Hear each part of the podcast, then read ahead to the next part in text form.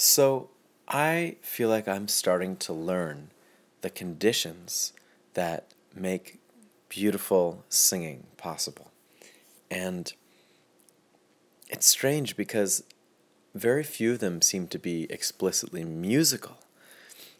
It seems to me like the situations that are most likely to produce beautiful, harmonious, rich, spontaneous singing are conditions where there's an atmosphere of fearlessness about the judgments of others, um, generosity, flexibility, willingness to forgive, and a sense of connectedness and common purpose, as well as playfulness. If some of those things are in play in the atmosphere in the room, then it seems like the work of finding beautiful music is almost all the way done.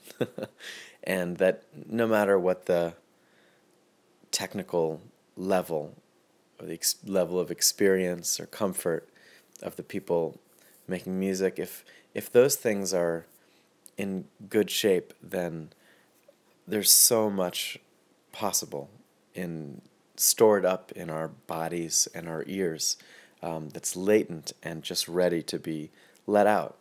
And if those things aren't there, then the most experienced and proficient musicians in the world um, can struggle to collaborate to make something that you want to listen to. It's strange, it, it's and true, and you know today I, I discovered that I'm in uh, in the first class that I've taught at this folk music school in Red Hook um, that was really based on repertoire. I decided to jump off the cliff and teach an improvisation class that was grounded in the songbook of Leadbelly, the blues and folk um, pioneer of the 30s and 40s. And um, I had teaching a class in vocal harmony using improvisation before at the same school recently, but this class seemed a little crazier because I, I was trying to take the whole songbook of this this amazing 12 string guitar player and blues singer who's from a, an era and a race and a class and a life experience I really have no understanding of. And um, and whose songs I really don't know. And just because I was sort of an, interested in his mystique and felt like there was something there that was at the crossroads of a lot of American music, white and black, rich and poor, urban and rural, uh, sacred and secular, joyful and sad. That he was just sort of, he had access to all these slices and sides of America, and they all came out as him in his incredible cutting voice and his sharp guitar playing. And um, so I wanted to see if I could, as a challenge, to see if I could take Lead Belly, the man, the legend, the prolific song collector, and the incredible um, song writer about the Titanic and Hitler and Jim Crow and Howard Hughes and everything uh, about his period. Um, and to, to see if I could take Leadbelly and use his songs as fuel for the same kind of improvisational work with movement and rhythm and singing in a sort of oral call and response way and improvising and pushing relatively inexperienced singers to make up their own parts and to sing solo and to move with each other and support each other in getting stronger. So that was my challenge, and I think the resounding information that I got back today is that that is not only desirable, um, but it's really possible, and and it's it's natural even if the conditions are set up so that people can um, feel comfortable and like they have a shared uh, sense of freedom and fearlessness and playfulness and generosity. And if that's going on, you know, music is coming. Now, I may be a little spoiled because these people who showed up to my class, many of them were actually friends and acquaintances of mine from other parts of my life, uh, which didn't happen for the other class. Interesting. And um, they were all really special and felt like a brave and humanly present group. So it felt like they already sort of knew what I wanted to do before I did it. Like they were really on board. Um, but nonetheless, it felt like a big achievement that I was able to ask them for what I wanted from them. I welcomed them and I put a little uh, electronic candle um, down on the floor. The first thing to to say, this is Leadbelly. Maybe he can hear us. This is we're here to try to reach him and honor him. So with that sort of devotional purpose in mind, I asked for a quick body, mind, breath, and voice warm up. And then I got quickly into something I called Moanin', uh, which is this is a 90 second track of Leadbelly singing something like, mm ah, something like that. Much more mysterious and beautiful. And I did some of that in call and response. And then I had, I, I really, at a leap of faith, I had each one of the class members give some calls and have the group respond. And not everyone felt comfortable with that, but everyone did it. And everyone really offered something of themselves. Uh, and the group responded. So that was a warm up. Even the warm up was um, crafted towards Leadbelly, but meant to open space for improvisation. And then I sang a song that I know really well Bring Me Little Water, Sylvie. Bring me little water, Sylvie. Bring me little water now. Bring me little water, Sylvie. Every little once in a while. And that version is actually, I think, from uh, Sweet Honey in the Rock and Moira Smiley's Voco, which I learned from Rhiannon.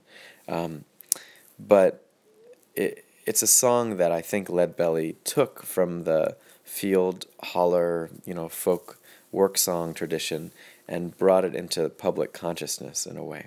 So I had a stepping together in a circle and singing that song, learning that song, and then I had us exchanging claps uh, in the manner that the Brazilians call flechas or arrows. It's sort of a theatery exercise where you send a pulse of energy around the circle, and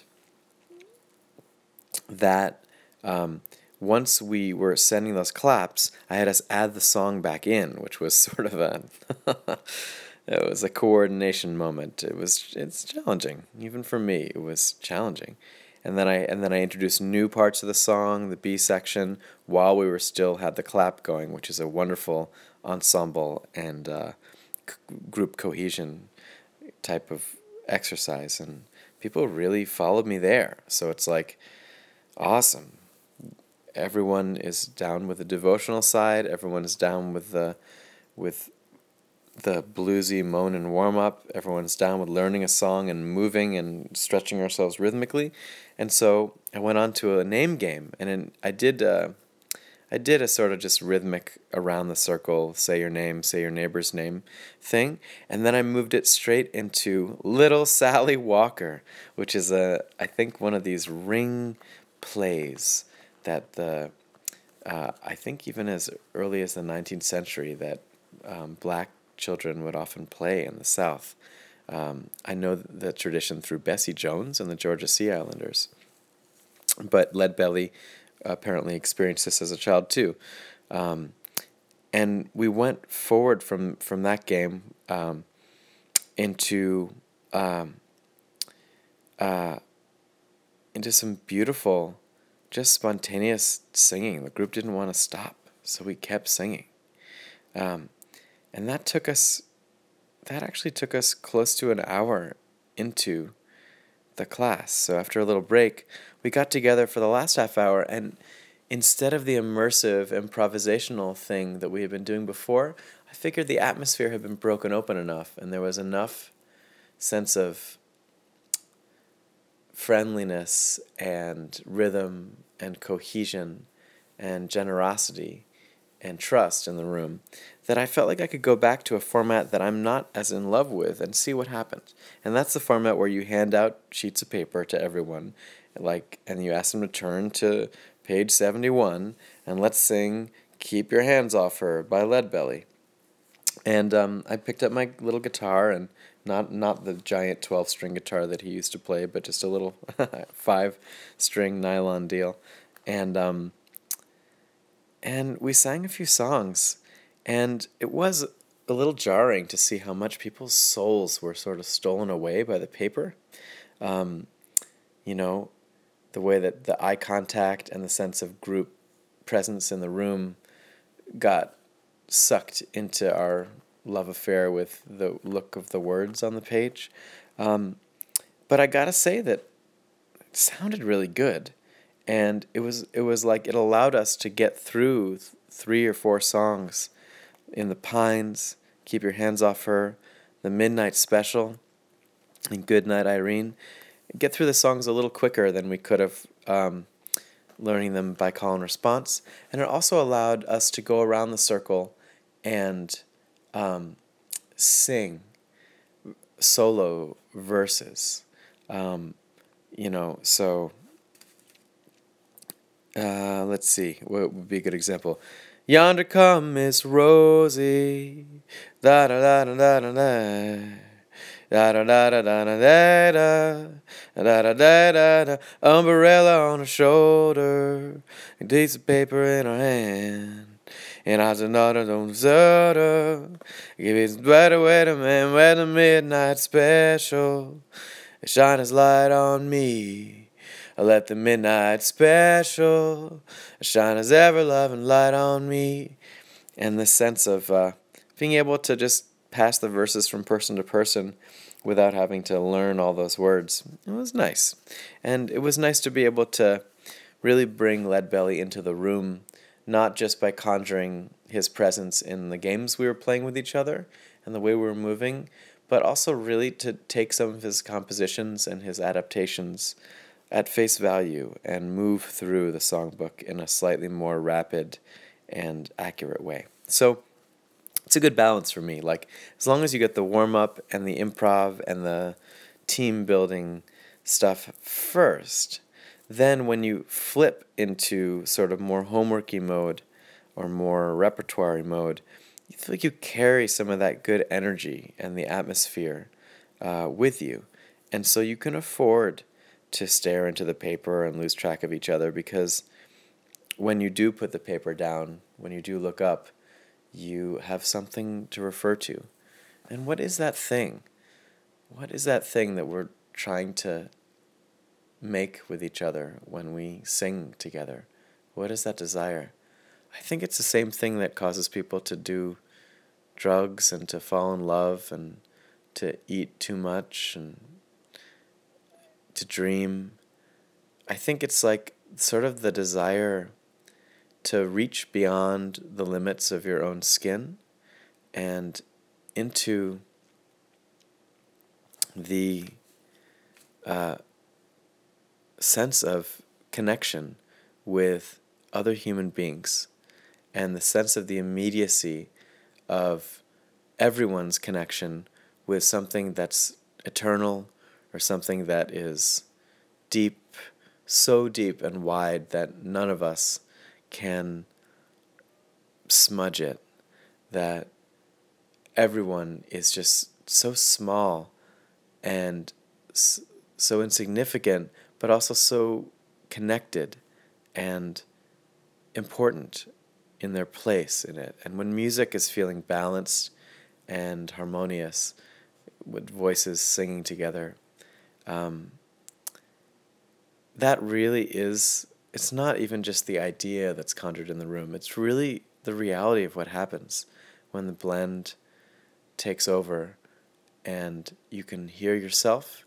and you can hear everyone else in the room and you can hear how the whole ensemble of voices adds up to something that is so much bigger than anything that any one of us, or even any combination of us, could um, generate on our own.